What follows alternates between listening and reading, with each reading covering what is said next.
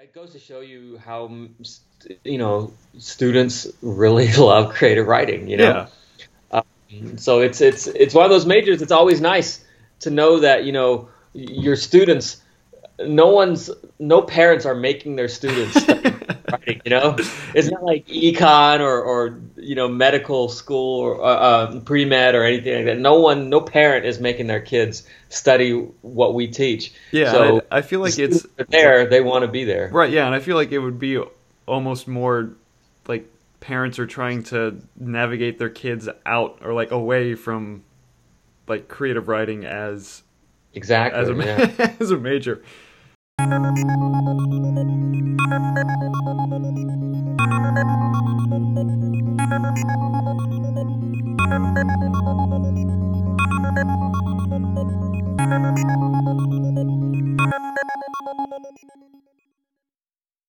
friends, and welcome to season three, episode three of So Poetry. Um, I know that I've been doing uh, just one episode a month. Uh, that's kind of what I can handle right now. Um, if things change, you will you will notice because I'll be posting about it on my social media. But uh, aside from that, uh, I am talking with a dear new friend of mine. Um, we have known each other all of what July, August, September, October, like six six months. Um, Has it only been six months? Yeah, I mean, Jesus. Yeah, because we yeah it was the the very beginning of June. June. Yeah, yeah, um, yeah. That's right. So I'm I'm talking with uh, Vu Tran, who is a phenomenal fucking uh, fiction writer.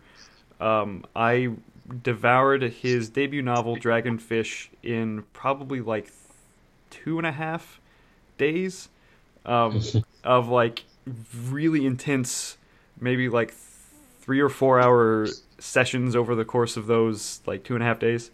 Um, so if anybody out there is looking for like a really neat, uh, like cop mystery book with kind of a Murakami ish flavor to it, check out Dragonfish.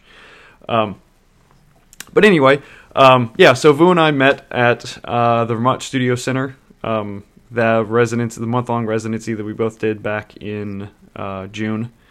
Um, Vu, would you like to introduce yourself? Talk a little bit about like what you're what you're up to. Uh, sure. Um, it's really good to, to, to see you yeah. uh, and to talk to you uh, again. Um, uh, Vermont Studio Center was was great. So I, I, I, and I met so many wonderful people there, including including you. So uh, it's really good to see you. Um, uh, well, I um, Dragonfish is my first novel, um, and that came out two years ago. And I've, uh, I guess, I've been struggling to to start work on a second novel. Um, I can tell you a little bit about the second novel. It's yeah, please. The, the shorthand that I've started telling people is that it's my Vietnamese Gothic novel, um, and it kind of is I know uh, it was started. Um, I, I always had this question in my mind. It's a kind of fanciful, uh, you know, question uh, I've had about, you know, well, what would have, what would I have been like had, had I grown up in uh, Vietnam? Had I not, you know, um, immigrated, you know, to the United States and lived, mm-hmm. grown up here and been shaped by the American culture. Yeah. You know, if I had, if I had been, you know, entirely shaped by Vietnamese culture uh, would I still be a writer? Would I even be engaged with the arts? You know, mm-hmm. would I be a teacher? You know, it's like uh, I've always been curious. Would I even look the same? uh, and then I thought, well, would wouldn't that be interesting if a person, if a character like myself, met the the version of himself that grew up in Vietnam? Oh wow, that was a kind of like figure. So I. Um, because I started doing the residency thing this this summer is my first um, uh, foray into artist residencies. I thought I would actually, you know, set it at an artist residency. I, I have this um, American, uh, Vietnamese American character who is an orphan, raised in, uh, you know, doesn't remember anything about his past. Came here very young, was raised by a white American family in the Midwest, mm-hmm. and and doesn't know anything about his background. And um, through a series of events, he's a painter, and he uh, after a, a complicated relationship, he finds refuge at an artist residency in um, New Orleans that is uh, founded by this uh, Vietnamese couple Mm-hmm. who have on this l- very very large estate have uh, recreated parts of Vietnam uh, on the estate, and it's at this residency that the the protagonist, this Vietnamese American painter, starts seeing, um, I guess you could call it, phantasmagoric manifestations of the life he would have lived had he grown up in Vietnam, Oh, that's In- wild. That sounds so fucking cool. including this figure who might be the version of him who grew up in in Vietnam. So that's you know I started it, but that's the basic premise of of the novel and. I don't know. It, I, I, and as I said to you uh, when we were just chatting with this, it's um, uh, starting a novel is very hard for me because I, I feel like I have to commit to the whole process, and it, I know I have to commit to years of of doubt and and and you know, uh, just writing is very painful for Yeah. me until you you know until it's not. You know. Yeah. So how? So- I don't yeah. know. I feel like this came up when we were at Vermont, but I don't. I don't remember. Um, if it did come up, I don't remember what your answer was. How how long did it take you to write Dragonfish? Well, it depends how you look at it. I, I sold it in, in May of 2009. I had 60 pages when I sold it, and uh, it, I didn't turn it in until January 2014. So between selling it and turning it in, uh, and it was pretty much finished when I turned it in. That was about five years. Okay. Uh, I would say a good four of those was, you know, writing every day. Um, I had a year where I was kind of stuck in, you know, making the transition to a new city, hmm uh, you know, um, and a new job. Uh, I- I'd come to the University of Chicago to teach, so I was learning. You know, the first year of teaching anywhere is always really hard on you. So, uh, but I was also stuck on the novel, and and I didn't get unstuck until you know that summer, summer Mhm. of 2000. And I wrote pretty much every night from 2011 to to when I turned it in. Wow. So yeah, it took a, took a long time. It's just so much like you know. You're always wondering if you can actually get it done and get it done in a way that that pleases you, you know. Yeah. And and it's just just I'd never written or finished a novel in my life, so it was it was just very hard. And I still have that fear that it will be just as hard, but in a different way, with a new novel.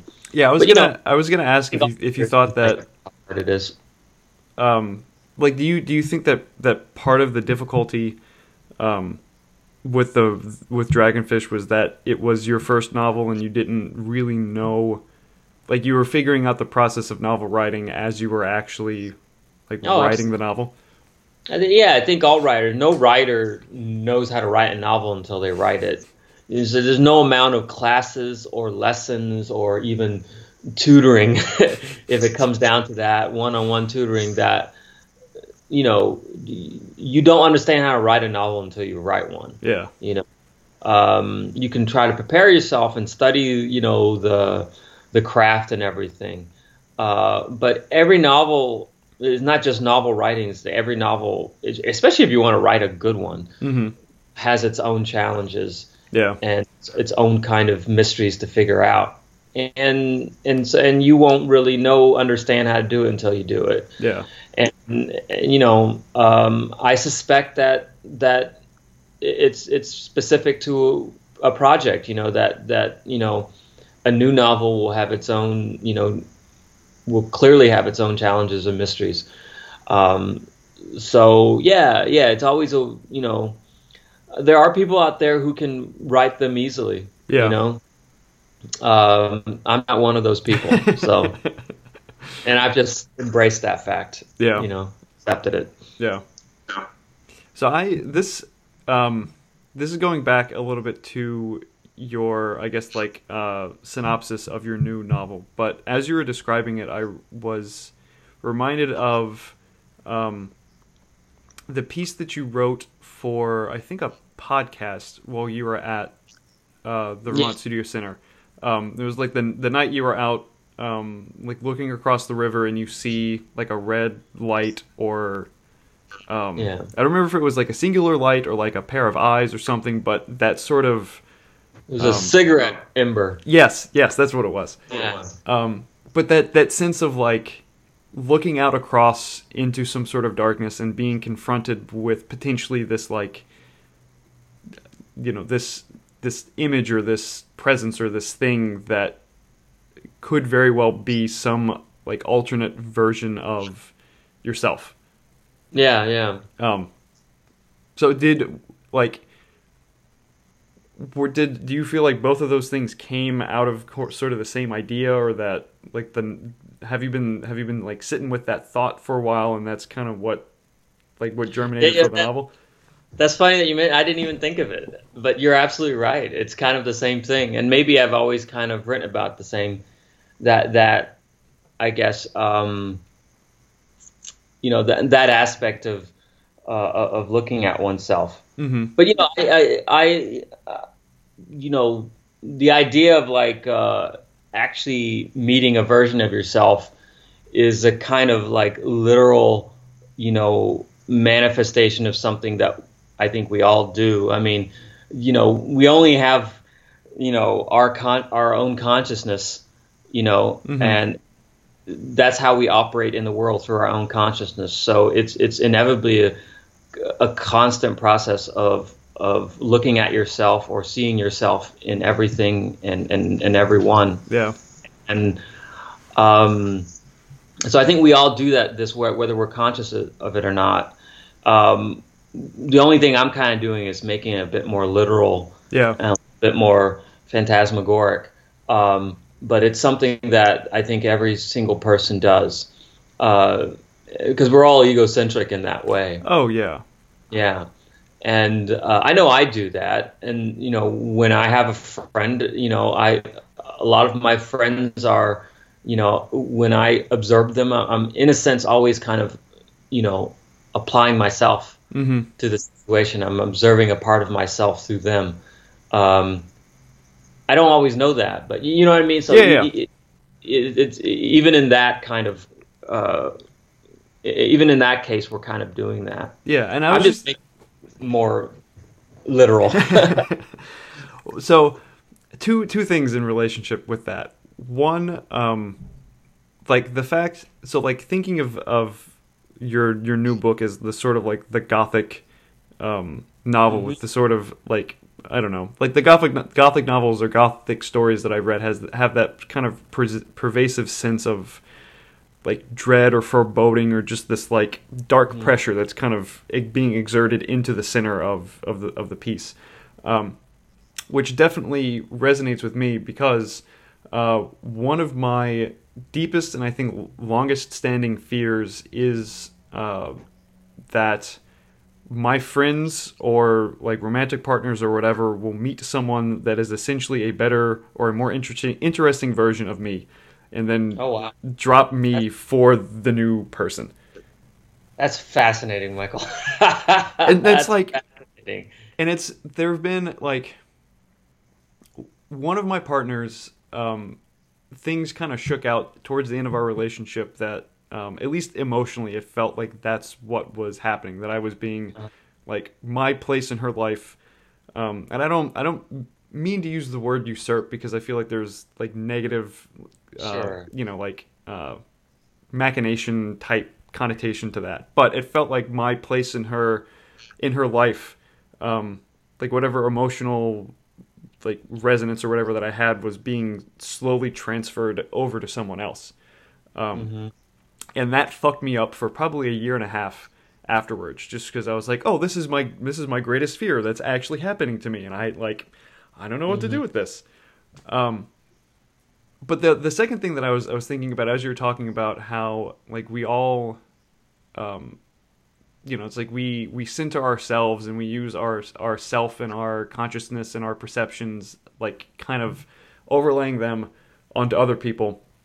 Like thinking about uh empathy like the whole idea of like putting ourselves into someone else's position That mm-hmm. like the only you know the only avenue that we have to understanding someone else's experience or someone else's feelings or emotions or whatever it is that they're going through is by like imagining if it were us happening in that situation instead of thinking it's like oh it's it's happening to them I can understand you Yeah, know like I have. I have enough of a I don't know like a, a largesse of awareness to be like, oh, I can understand this because it's happening to someone else, not that I can Yeah. only understand this through the filter of what would how would I feel if this were happening to me.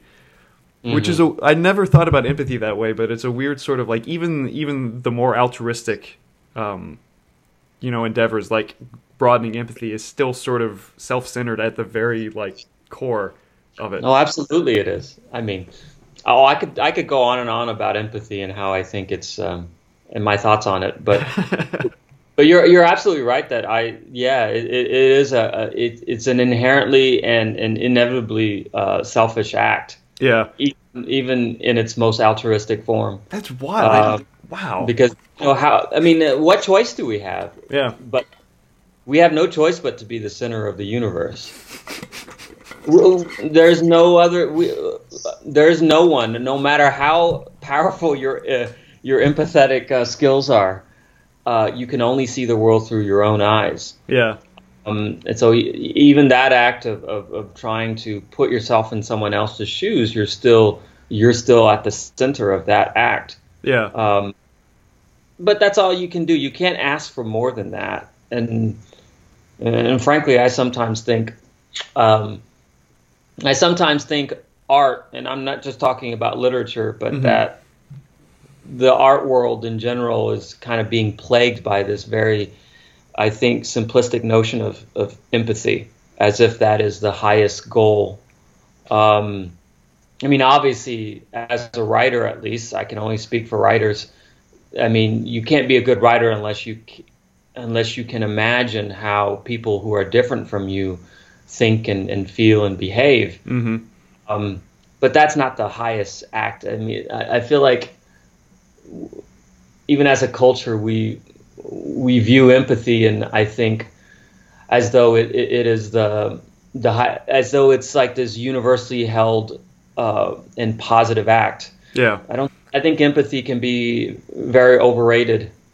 I think there there are. I think there are a lot of evil, manipulative people who are very empathetic, and the way that they take advantage of people is, is through their understanding, their their empathetic powers. Oh yeah. I mean, like, like con artists. Like that's that's what you prey on is Of like course. the the altruism or the compassion or the you know just like the the the small sort of uh, reserves of I guess like quote unquote better human nature.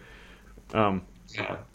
which Yeah. is which is interesting thinking about like again thinking about like empathy and or as like empathy if you translate it as like a, a transference of experience or emotion um, to someone else. Thinking about like my own poetry in a very different light now. It's like when i write one of my goals is to make people feel the way that i feel um, in sort of a roundabout way of of trying to be understood which I mean, I, is obvious now that I think about it, but it's like that's again, that's a very self-centered kind of selfish act. That's like I I want people to understand how I feel, so I'm I'm gonna because because you are the center of the world you know and and and you know it's like it's it's okay, it's not necessarily bad. Yeah. It's inevitable it's human uh, and it's not necessarily bad. I mean I, th- I think most of the time when people talk about empathy they're they're really talking about compassion. And that's something very different. I, I for me I, you know the act of empathy is is um, like you say it's a it's it's a inherently selfish process. Um, but you know at its most successful it's also a very cold act you know? To to basic it's a very um, I, I feel like to true to sometimes to be truly empathetic you have to you know uh, reach into some you have to kind of go through this cold objective process of, imagining. It's weird. It's it's it's it's simultaneously a very selfish act but you also have to erase yourself. Yeah. Or try to erase yourself to try to imagine someone else's experience. Yeah. And, and sometimes that revol- that you know, um, weirdly enough and ironically enough, it it requires that you remove compassion from the process to truly understand someone. You know, um, I don't know. I mean, it, I I think it's a much more complicated process than when I hear people use that word. I hear it all the time now. Yeah. Um, and it's it, it, it's usually in a kind of altruistic context. I, I see this so often in artist statements. You know. Mhm. That this is an act of empathy, and that that's what they're striving for, and uh, I don't know. I, I, I for it triggers this kind of like cynicism in me that that I'm not sure is a good thing to be honest. But all I know is that it's there. I, I don't quite trust their idea of empathy. Okay. I don't trust that it's uh, not that I'm saying that they're lying or anything. Right. Not- yeah. not- It's just, but like, that. Yeah. I just feel it's it's that they've thought enough about it. Yeah. Well, I feel Um, like this. I get very cynical about it. I feel like this this relates uh, to me. Uh, the conversation that we had, um, it was uh, you, me, Kim, and I don't remember who else was in the car, and I feel bad about that. But we were coming back from. Um, oh yeah, that was um, Jesse. yeah, yeah, yeah. yeah. Um, we were coming back from the uh, Bread and Puppet Theater when we were talking about uh, like authenticness or or being right. genuine. Um, Mm. That there is a like a similar sort of like there are, those are terms that especially now people are, are using or like you know writers or other artists are using and throwing around and it it it um, It bugs me. Yeah. yeah. No, but like, but I feel like it's the same sort of like your position on that was that you like again, it's not necessarily end all be all. It's like the highest goal to approach is being authentic or being an authentic self. But even that's sort of like, well, what does that, what does that even mean now? With Yeah. you know, it's like how how much it's been used that like the meaning of it has been kind of shaved thinner and thinner and thinner, and then until people just say it. I'm assuming probably how you feel like um, when people are talking about empathy that people just say it, but there's not that I guess the Exact- experience or the um, like the contemplativeness that can push but that can buoy it as like well this is like this these are the experiences that I've had that have led me to this instead of just like I'm gonna be I'm gonna be genuinely empathetic in my Yeah, whatever. but it's it, it's not just that it's it's used those words and concepts are used loosely. It's it's that I don't think the way people use it is even correct sometimes. hmm You know, like when I when people talk about uh, you know what I probably said in our conversation about authenticity is that um, I don't even think when people use and I hear it all the time from really smart, talented people. You know, like I, I only try to write authentically. I mean, what does that mean? Mhm. I think when people talk about authenticity, they're usually talking about a kind of like collective idea of what is authentic. So, for example, Okay. when they say, I'm trying to write authentically,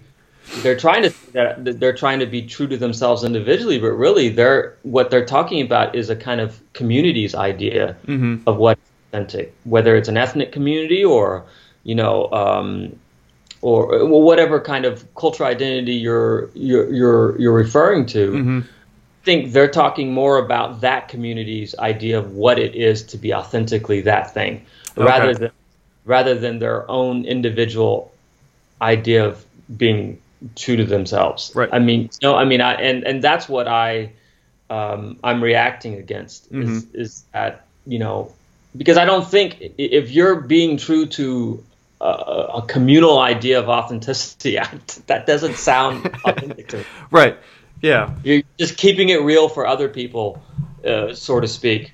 Um, and the question is, are you really, you know, being true to what you actually are or feel? You know, and and, and that is getting towards something much more vague. You know, what does it mean to be true to yourself? I, I don't even know what that means. you know. yeah So the, the whole, yeah, that whole concept of authenticity, I think, has has been kind of it's it's been made it's been made reductive yeah and and a little simplistic for my taste. yeah I know I, I sound a bit like an asshole when I say that.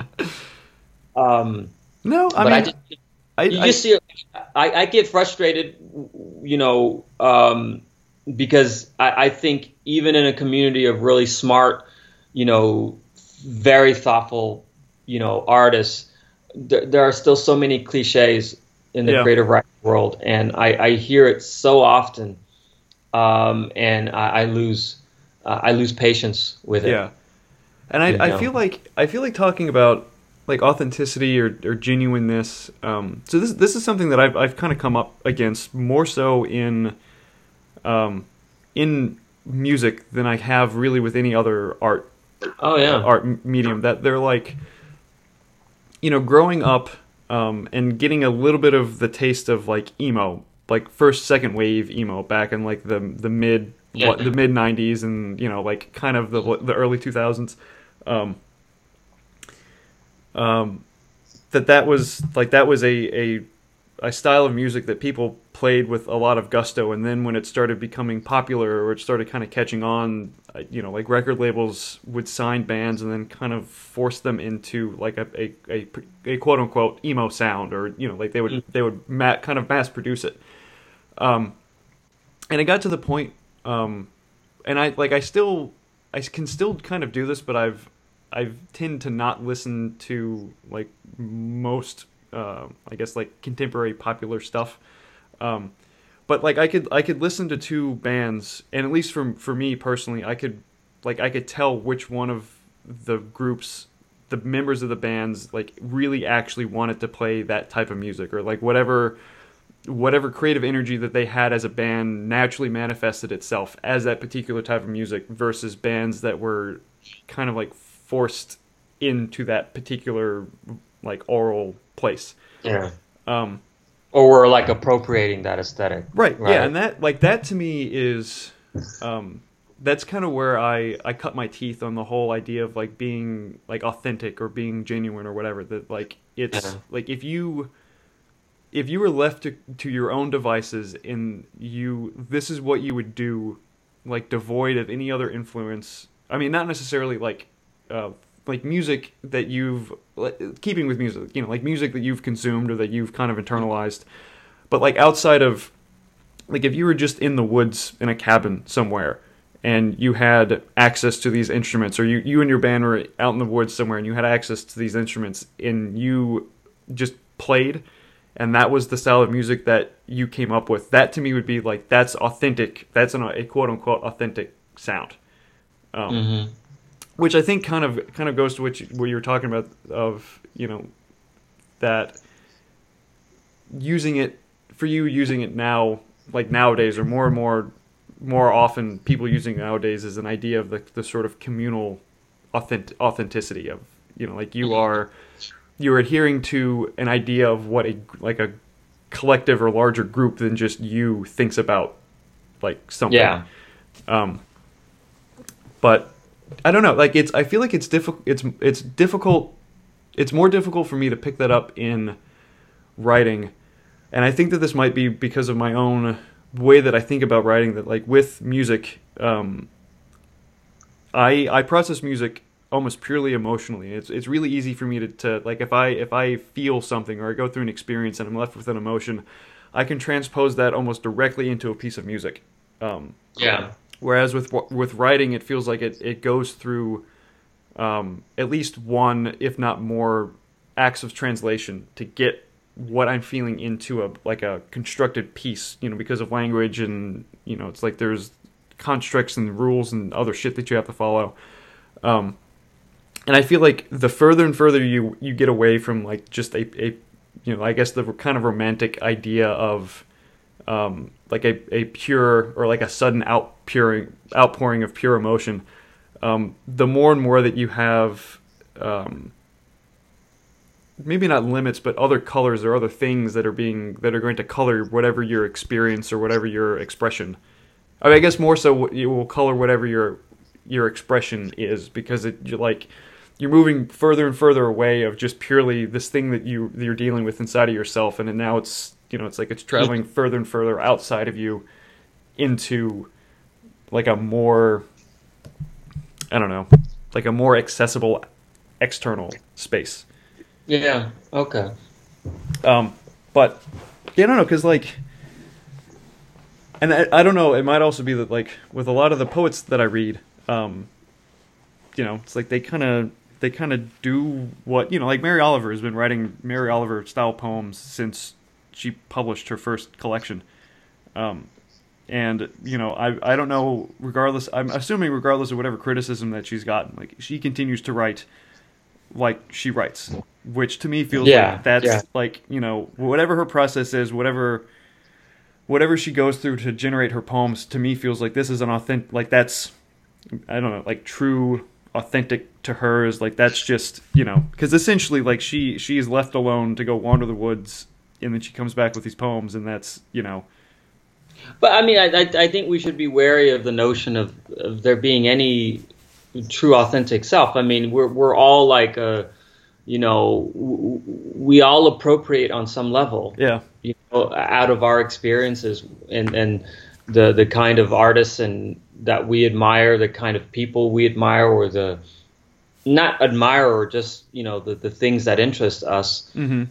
We're always kind of you know culling uh, at least partially or, or or or entirely from other things, mm-hmm. and and that's what ends up being our thing. yeah You know, you you you can't. There's no virgin birth to. oh no yeah it's like we're all we're all mosaics right? yeah Yeah. So like I, I, I you know, I, I'm always a little bit wary of, of this idea that that you know that somehow you just like you say. I, I know you're.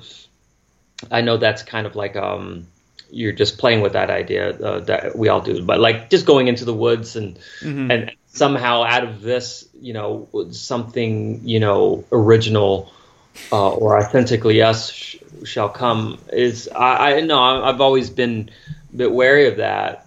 At the same time, there are people who clearly, and I think music is a good, you know, example of this, where, where you know people are, are are clearly, you know, working in a mode that is not exactly theirs right that that just seems uh, oh I can latch on to this whether it's because it's popular or it's something that I think I can do well, and but it's it doesn't feel like it's truly them. yeah which you know, is the- doesn't really truly feel like it's coming out of their most their deepest self. Uh, Yeah. You can just feel it sometimes, especially with music. Yeah. But- and yeah, it's I don't know, it's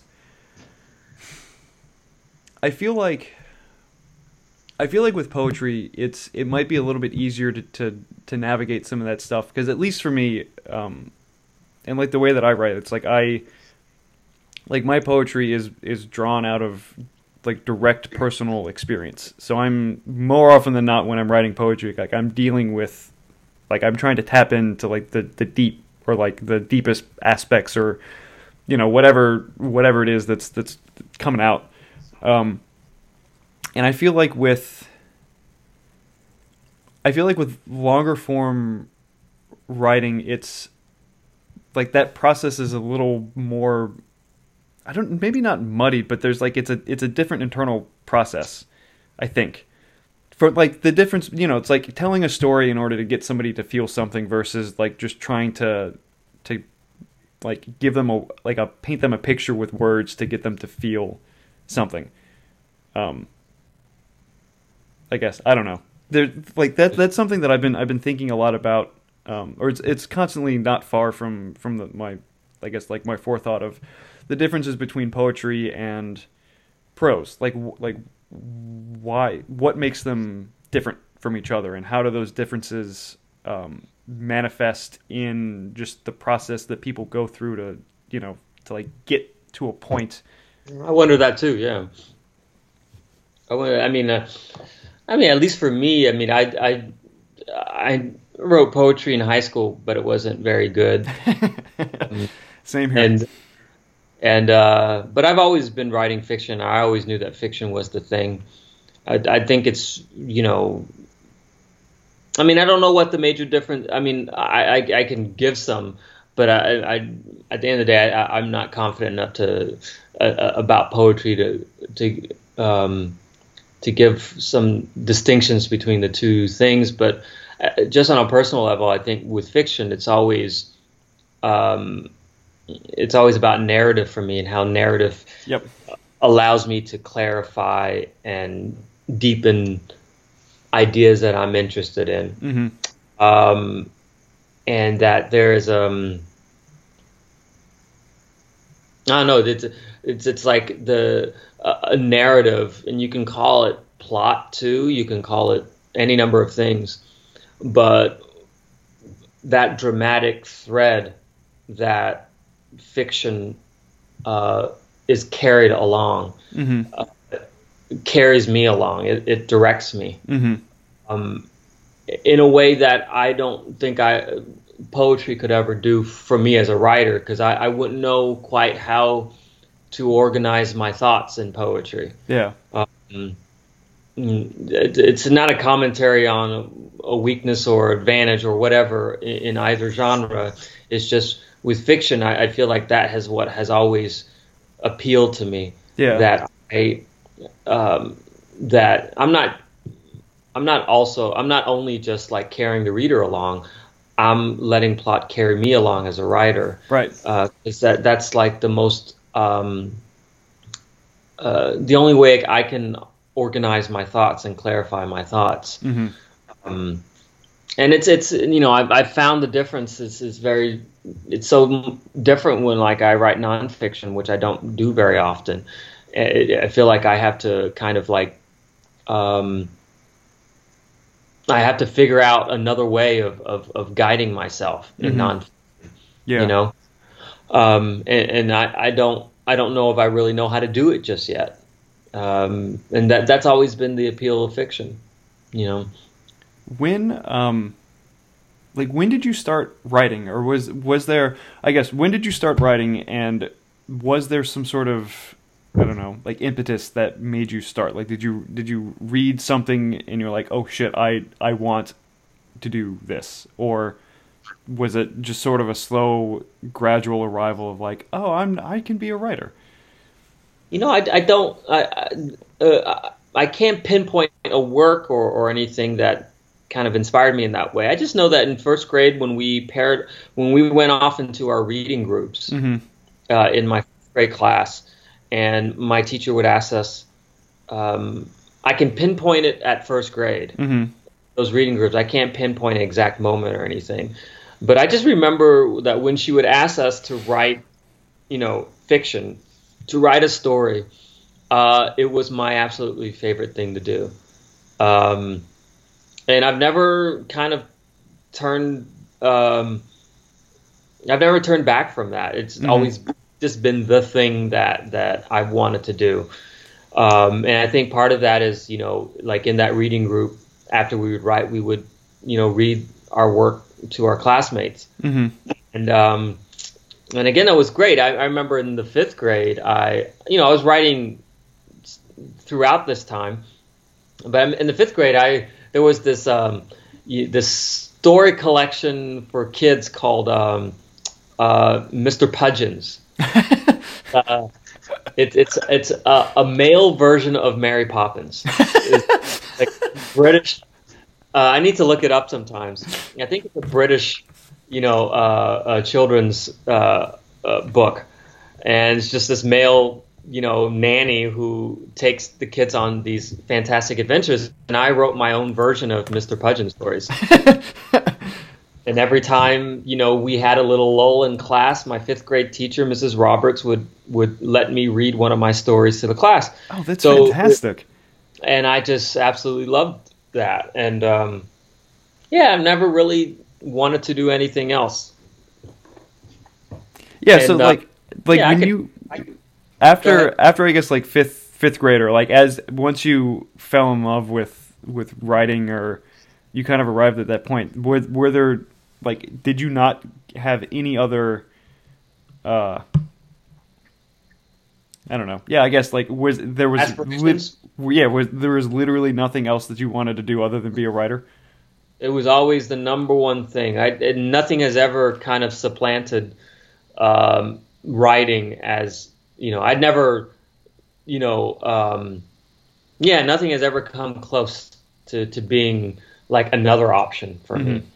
Uh, it's always been writing, or, or, or yeah, it's always been it, which is you know problematic because like you know, um, it's it's it's great because you're always you always have this clear focus throughout your life. This is what I want to do, but you know, uh, it makes the disappointments harder to take. Yeah. You know, I didn't publish my first book until I was 40, so it, it was a good long time of uh, failure and disappointment, and and then you know, like the first when I was tw- 29, 30, my first book went out to publishers uh, story collection, and it, it failed to to find a publisher, and so there you're confronted with, oh, maybe I can't do this thing that I've the only thing I've ever wanted to do. Right. So there, the disappointment can might be more, you know, uh, devastating. Mm-hmm.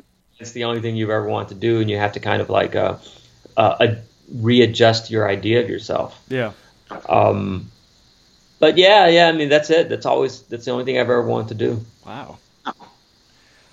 So, since this is a a uh, poetry centered podcast, um, what uh, what has been your like your experience and exposure to poetry over the course of of your life? Like, was there a point that like you didn't like was there ever a point that you didn't appreciate it and then you got to a point and you're like okay yeah i, I can see the value in this or like were you mm. always kind of there or i mean well you know it's it's um you know it well i mean my, my exposure to poetry you know obviously the, the poetry that you read when you're in grade school mm-hmm. and and then you know in college i was an english major and then and then I got a master's in English, and then I got a PhD. Um, so I, I, was engaging with poetry on that level. Mm-hmm. I rarely read poetry just for pleasure, um, unfortunately. Um, uh, even though I, I th- there's you know I've, I've, always loved poetry, but um, you know I, I hesitate at first because like it's hard to describe my relationship with poetry without you know um, without thinking about my relationship with it as a student, uh, and, which is very, ah, yeah, you know, and it's it's similar to you know fiction too, because for a long time, especially when you're on the academic route, the scholarly route, you you look at literature in, in very differently. Yeah. So for a long time, you know, I didn't look at poetry on a personal level. I always um, I always looked at it as an as an artifact mm-hmm. value is is is like you know inherently there. Mm-hmm. Why would reading it in a English class if it didn't already have value? So my job was not to uncover its value to me as a person, but just the, yeah to cover the value its value to literature mm-hmm. to for to my professor, you know. Yeah. And I, I think that's um, personally, I, I find that's the wrong approach to literature. Not wrong is the not the right word, but it's it's not the approach that I I think has most value to me. I it, it is know? a very yes I agree. I feel like it's a very uh, limiting approach to literature, yeah. and I think especially to poetry because that's something that like I didn't I didn't read the the like I didn't start reading poetry for my own pleasure and edification until I was maybe halfway through grad school. And at this time, like yeah. I was, I was an English major. I was like writing poetry. I was taking poetry classes, but it was Mary Oliver's Red Bird um, that caught my eye at a Barnes and Nobles. You know, like I think my sophomore or junior year, and I I picked it up and I was like, oh shit, like this, like this is poetry. Um, mm-hmm. And I think that at least in my experience, when I had to analyze po- poems in, um, at, least, at, least, in undergrad, I feel like in, in grad school, especially at UB with kendra Opelke at the helm, it's it's weighted a little more towards, um, like, what is like what is the poem making you feel? Like that's I think that the best way to get into poetry, and I think a way for like the fear and the sort of um, resistance that a lot of people have towards reading poetry. of You're like, oh, I don't understand it, or I don't know what's going on. You know, it's like, well, the the point a lot of the times for poems, at least the the kind of ground foundation is not so much like, do you understand what's going on? It's more so, what does this thing make you feel? Or like how do you how are you um like emotionally where where are you now in relation to where you were before you read this poem? Um because when i when i did stuff in undergrad it was much more um i don't know like clinical. Like you're you know talking about like the like what are these motions doing? Or like you know what what is the poet talking about in this instance? What is this an allusion to? Uh, you know like how is the language working here? What is the language doing? And it's like that's all well and good but i feel like if you're missing the foundation of like you know at, at, a core, at its core is like is this poem trying to make me feel something? Is there some sort of emotional transference happening? And if so what? And then you can start talking about it's like well is it successful in that way? And then getting into the language of like you know is this word choice the best word choice? Is this is this line that's jammed? Like what is this doing to your feeling and, and all that? Um but yeah I, I definitely feel like with with analysis especially in, at least in my like undergrad experiences it was mu- so much colder and so much more objective and, and distance. And like you said like trying to find um like trying to to relate it somehow to the canon that we're presented with and like you know where does this fit in the kind of the the constellations of these of these canons instead of taking a much more personal approach to it? And like well where like where does this how does this sit inside of me? Mm-hmm. yeah i mean i think a lot of that has to do with teaching. I you know you, you real I at least I realized that uh, I mean I had some wonderful people teaching me, but they weren't always wonderful teachers, you know, mm-hmm. and um, and you know it's it's not just like I mean obviously like the the way you look at literature as a writer in class. Mm-hmm. Uh, is very different from the way you look at literature as a scholar in class, mm-hmm. and and and I appreciate those differences and I respect them. Um, but even if you're looking at it from a scholarly point of view, I think sometimes there's, you know, I don't know how many times I've talked to someone who's, and maybe this is more the case with like, you know, students of literature. Mm-hmm. Um, I don't know how many times I've talked to someone who's like doing their PhD and and we're talking about a book and they're really excited about the book because it fits into their you know whether it's a project they're doing or a dissertation whatever. And and i asked them well do you actually like the book? Said no i don't like it. It just really works for my and, and that's where I, I, I you know i get disappointed. And i think sometimes that gets lost. There are clearly a lot of scholars that that love the work that they're you know you know um, that they're researching and writing about. Mm-hmm. Too often, it, it, it, you know it's a kind of it feels like an artifact. It, it feels like um, you know um, a research tool uh, for for um, you know for their main you know um, intellectual project. Mm-hmm. And um, and I, I, I, literature has never that's never been my relationship with literature. Okay. No, that was for a long time, but it's not my relationship with it now. Right. So yeah, yeah, yeah. I, you know, I can't appreciate a work just because you know it, it, it's interesting only on a kind of research level. Yeah. You know, um, I just can't. You know, that's not how I find value in in literature anymore but for a long time, that's that's how it was. I didn't know any different, to be yeah. honest. Yeah, I don't. You know? I don't think I could finish reading a book if the only value that I saw in it saw in it was some sort of like research um, mm-hmm. or like scholarly. You know, it's like, yeah. oh, this but, this fits here. Yeah, but I, I do want to, you know, say, I mean, that's me. I mean, I'm I'm okay with people doing that mm-hmm. because that's just how they approach it and and that is basically the the, the purview of, of you know scholarly research work. Mm-hmm. Um, and I I respect and can appreciate that. Yeah, uh, that's just not how I do it because uh, I'm not a researcher. I yeah. never thought of myself as as one. So this this or, is something that like doesn't really have anything to do with what we were talking about, but is tangentially related because it has to do, I guess, with research. But like, um, when I was in undergrad, we were we didn't deal like super heavily with uh, I guess like close reading, but like that was the sort of idea, especially like in class when we would have to do certain assignments based, you know, like reading. I don't know, like a good man is hard to find, and then Yeah. you had some question that you were trying to prove or disprove or think about, and you know, like the point or the objective was to to read the the work uh, and pull from it things that you that you saw that would fit this you know based Yeah. upon your your understanding and the context and your circumstances or whatever that would fit you know like yes i agree with this or no i don't agree with this um, and yet and this is something that it was up and only until recently that i realized that didn't make any sense to me when we would have to do actual research papers or at least for me that like i would have to find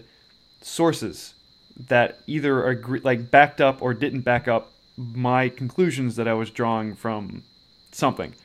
Yeah. And if the whole point was, you know, like close reading and like analyzing this thing along the lines of, well, this is what you, this is what I see, and these, this is the evidence that I can find to support the things that I see, and thus have a valid, you know, response to this thing because I found evidence to support me. Like, why would you look then outside of yourself or outside of your relationship to the work to see it's like, oh, do other people agree with me on this? Um, I don't know. Well, it's just it's something yeah. it's something that I've thought about that I was like, oh yeah, this is uh, kind of pertinent to what we're discussing, but I don't know. It's,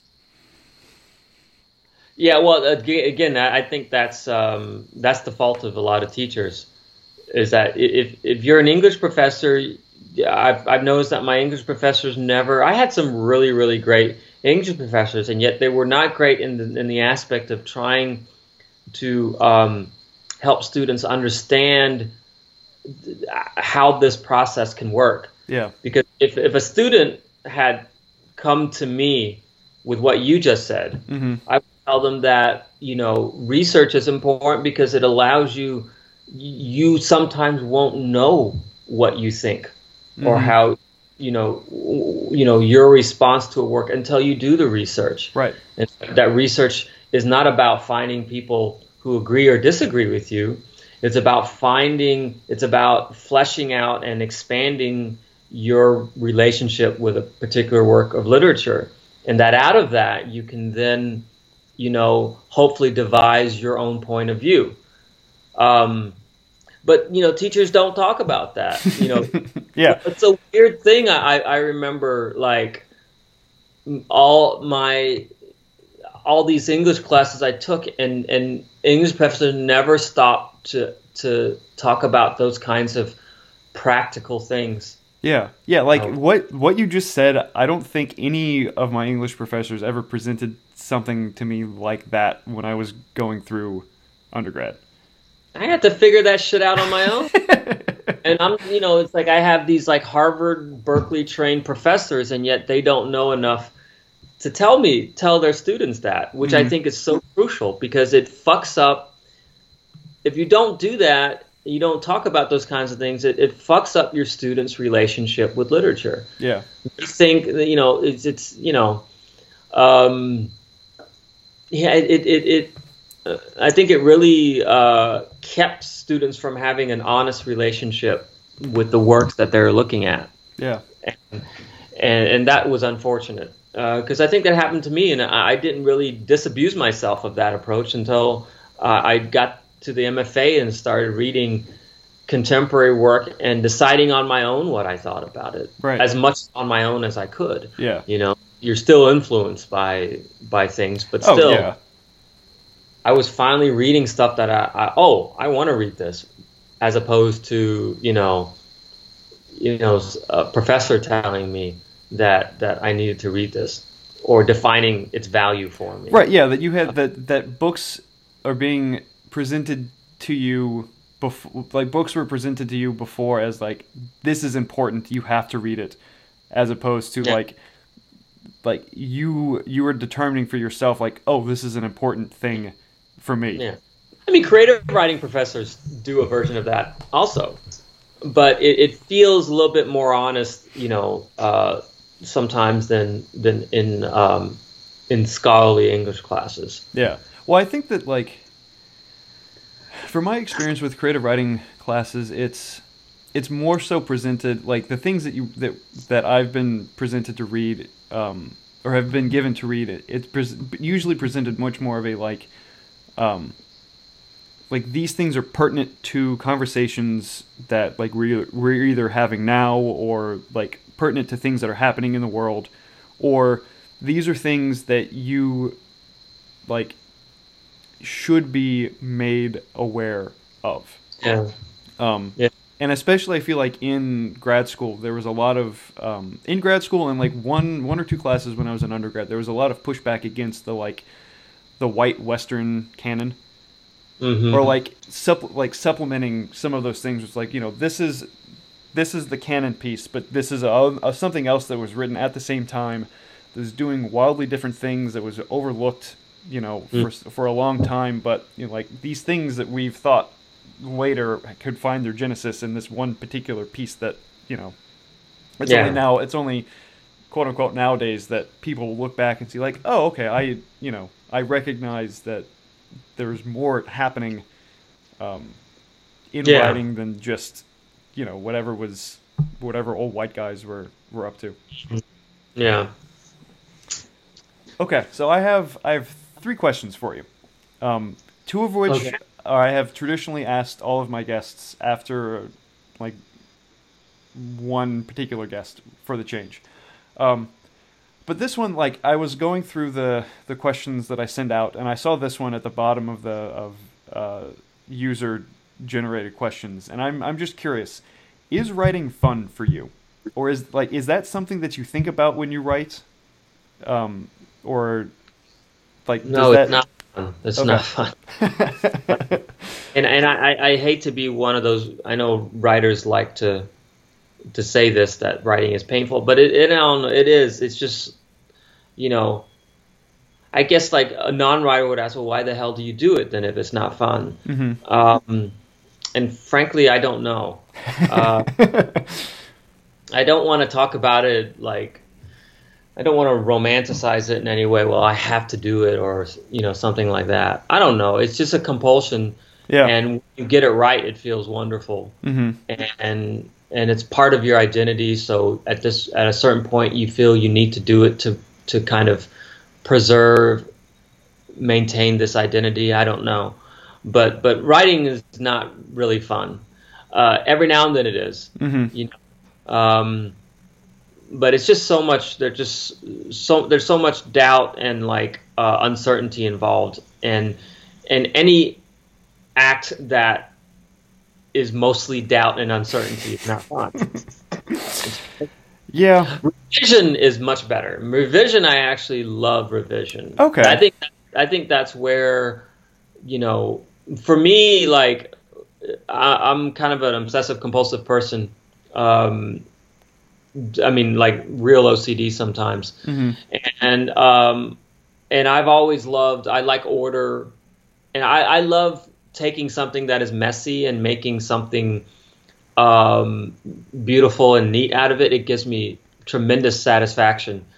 So take so the process of revision and, and of course i revise as i write which is Mhm. why it's hard for me. I need to get it right before i can move forward. Yes. But even moving forward i know that i'm going to have to go back at some point and keep revising right, yeah yeah. Um, and so when i'm revising something it's already been like revised a hundred times. But but that process of revision is so incredibly satisfying because i'm taking something and making it better. Yeah. And the the feeling of knowing that oh I made this sentence better or I made this this scene better it, it's just incredibly satisfying. And, Okay. and it's it's like it's solving a problem right. you know yeah yeah. And, and and that is actually very very fun. And I, I, I I quite like that I feel like it's the difference between like like having the difference between like putting an IKEA desk together when you have all the pieces versus Mhm. like actually crafting all of the pieces that you need to make this IKEA desk. yeah exactly exactly that's a that's a great analogy you know I always use the analogy of writing for me is like stumbling through a dark house. You know, Mm-hmm. Fuck is that fun? That's no. I mean, I, I don't know how big the house is. I don't know how many rooms are in there. I can't see anything. Mhm. I'm constantly bumping into things and hurting myself. Yeah. You know, that is not fun. Yeah. There is an allure to that, the allure of discovery, Mm-hmm. um, the intrigue of, of you know of, of you know of mysteries and, and unanswered questions. There, there there is something appealing about that, sure, but for the most part, it's not fucking fun. Yeah.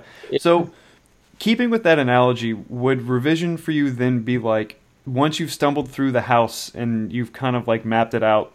Do the lights then come on and you're like, oh, I can I can do internal decoration for this, or it's like, oh, that like Yeah, the bed absolutely. actually needs to be in this corner of the room instead of Absolutely, okay, yeah, absolutely. huh? Yeah, when I like the person who I don't think that this came up actually in the podcast that the person who wrote like who added the question to the the the list of questions. But I've like I've often gone back and thought about like for myself as writing fun and I've I've come to the conclusion that like it's not something that I've ever thought about in relation to writing.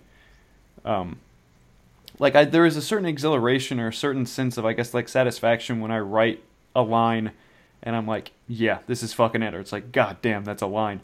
Um hmm but it feels like it's um I don't know. It's like eating for me. It's just it's something that like in order for my body to function in the correct way, it's like I occasionally have to write.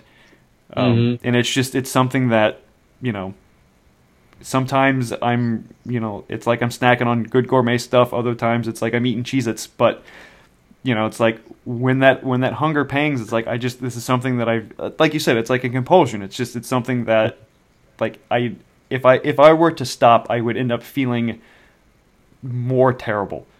Um, hmm But That's funny because I, I can stop for long periods of time and I'm just okay.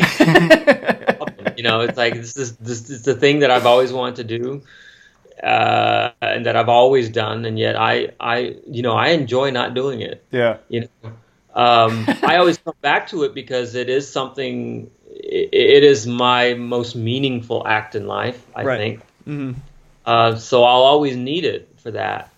And again, it's it's my uh, way of defining myself, hmm for myself, and for other people. So I'll always need that, you know.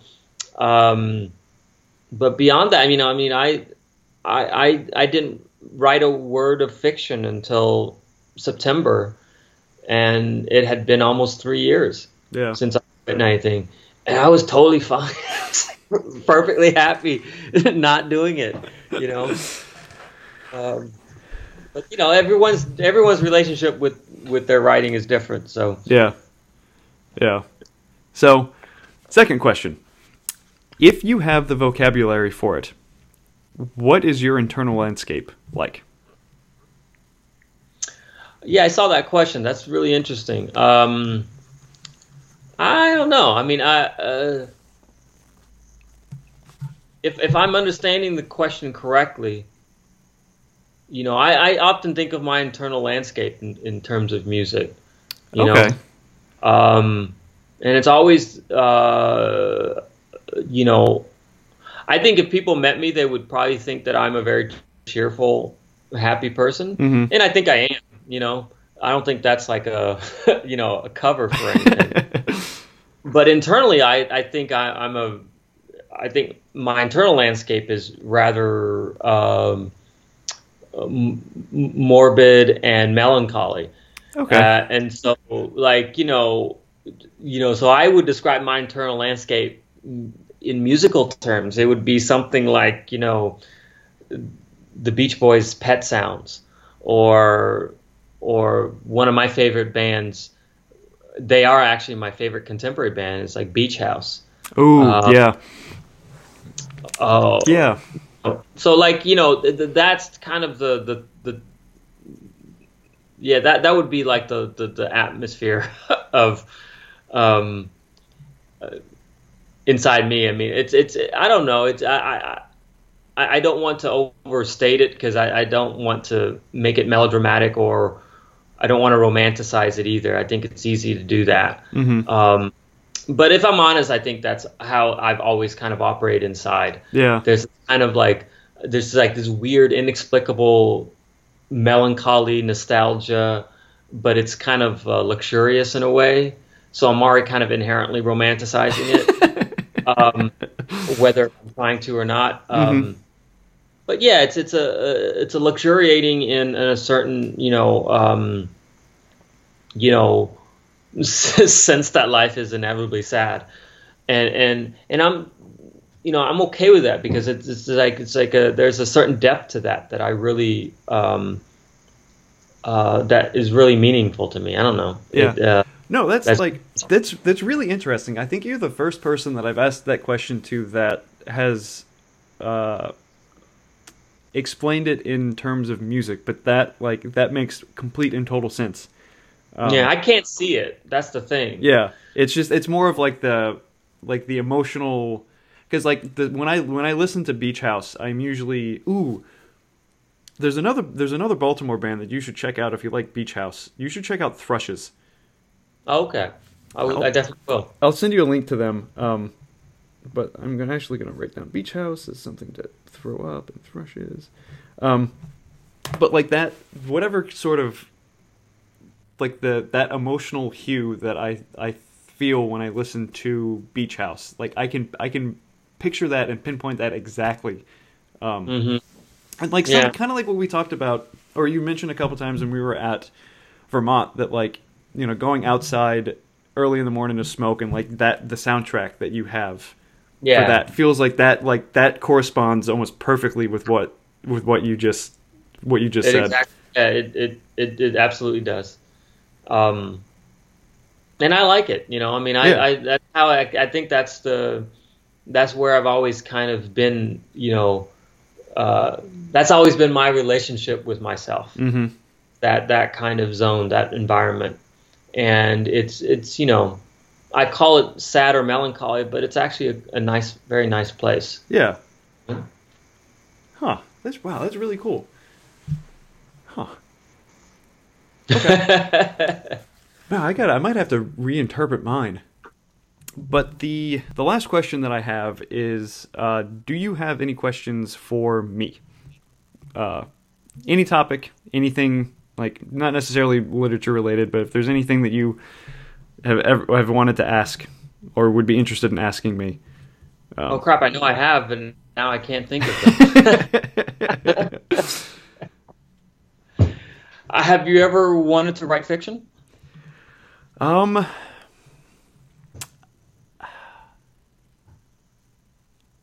Yes. Um. Well, I've I've wanted to to write stories. Um. Be it like fiction or graphic novels or screenplays or theater or whatever. Um, and I have tried on numerous occasions, but they have all turned out as crap. Um, Huh. like pretty pretty unmitigated crap. Um, and I I really don't think that I'm. So the way that I've always kind of thought about it um, is like if if Uh oh. oh did did I drop out again? Yeah, but I, I can still hear you. So Oh okay yeah I just I turned off the video just it, to to make things a little uh, Nope. to free up some some whatever. But anyway, um, yeah, I've always kind of viewed uh, poetry as like a sprint. Um, you know, it's like you you kind of you get in, you run real real fast to the finish line, and then you're done. Um, Yeah. And I've like long form or longer forms of writing or like narrative writing for me feels like a marathon that like you just you have to keep you have to keep going. And even if you stop, it's like you still have to keep going. And I think that I'm I'm much better built for sprinting. Like if, if I were to do long form writing, um, I think that it it would take a lot of perseverance and dedication and energy and training, um, and there is a uh, certain general reluctance on my part to like put myself put myself through that. Um, but yeah, like I because there the, there are ideas that I have for stories that I would like to get out, but the the main issue that I have with that is that I just I wish that I could just somehow open up my brain and just dump it out and it just be there and not have to actually sit down and go through the act of of writing. Um, Yeah. Oh, that's interesting. Yeah, because like I've there have been there have been story ideas and stuff that I've I've tried to do, and it's like they just they either get away from me or they're just like they're just not good, or I start thinking of like well you know like I start boiling down to like what's the emotional core or what's the, you know this, and then it's like oh well I if it's just if this is the emotional core of this, then it's like I could just write a poem about this, or I could you know I could easily turn this into some sort of musical thing instead of like the story. So there's Yeah, always yeah, that that like out that I kind of have. Um, No, I understand that. Yeah, yeah. have you have you ever wanted to write poetry? Um, I mean, like I said, I wrote it in high school, but I never, no, I never really thought I was a poet or or thought that I could or would want to write poetry. And I honestly don't know why. Um, I think it was just very simply that that fiction was always the thing for me, Mm-hmm. and um, and and no other you know occupation or or uh, in literature any uh, any other genre appealed to me in the same way. So it was not I didn't necessarily have a reason for not wanting to be a poet. I just didn't have any reason to not want to be a fiction writer more. You Okay. know. Yeah. So yeah. Well. yeah, just, I never really, I never really thought about it yeah. much. I just knew that oh, it was fiction and that was it. Yeah. I didn't want anything else. Yeah, Huh.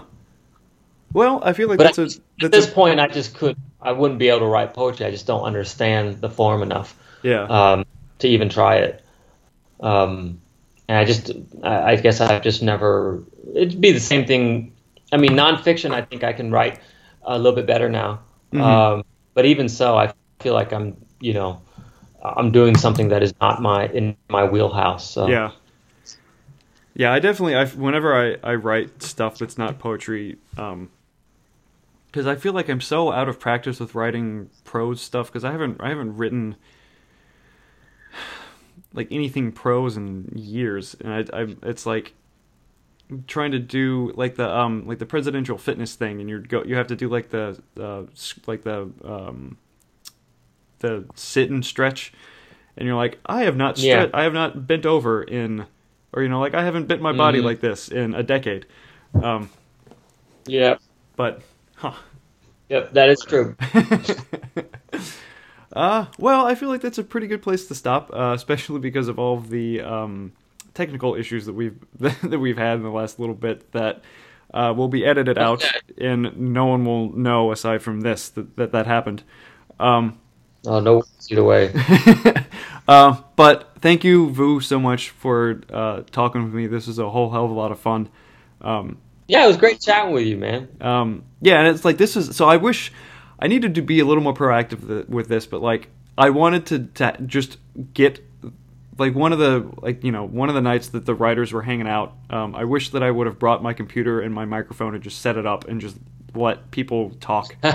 Um, because like that's like that's what I try to accomplish with the podcast, and I feel like I missed out on so many fucking great opportunities of just yeah, we, we, we had some wonderful conversations Yeah. in June. um, I know I did, yeah. But so, uh, thank you again so much for for sitting and talking with me. Um, thank you, listeners. Yeah, Um, take care of yourself. yeah, you too. And um, is there any is there any parting wisdom that you'd like to to uh, leave me and the my listenership with? Oh no, I got no, I got I I, I, I'm honestly not a fan of those like like aphorisms and one line wisdoms. I got no. okay. Beware of all good advice. There, that's one piece of advice I can give. Okay. Uh, well, on that note, um, thank you all so much. Thank Sorry, you. no, no, no.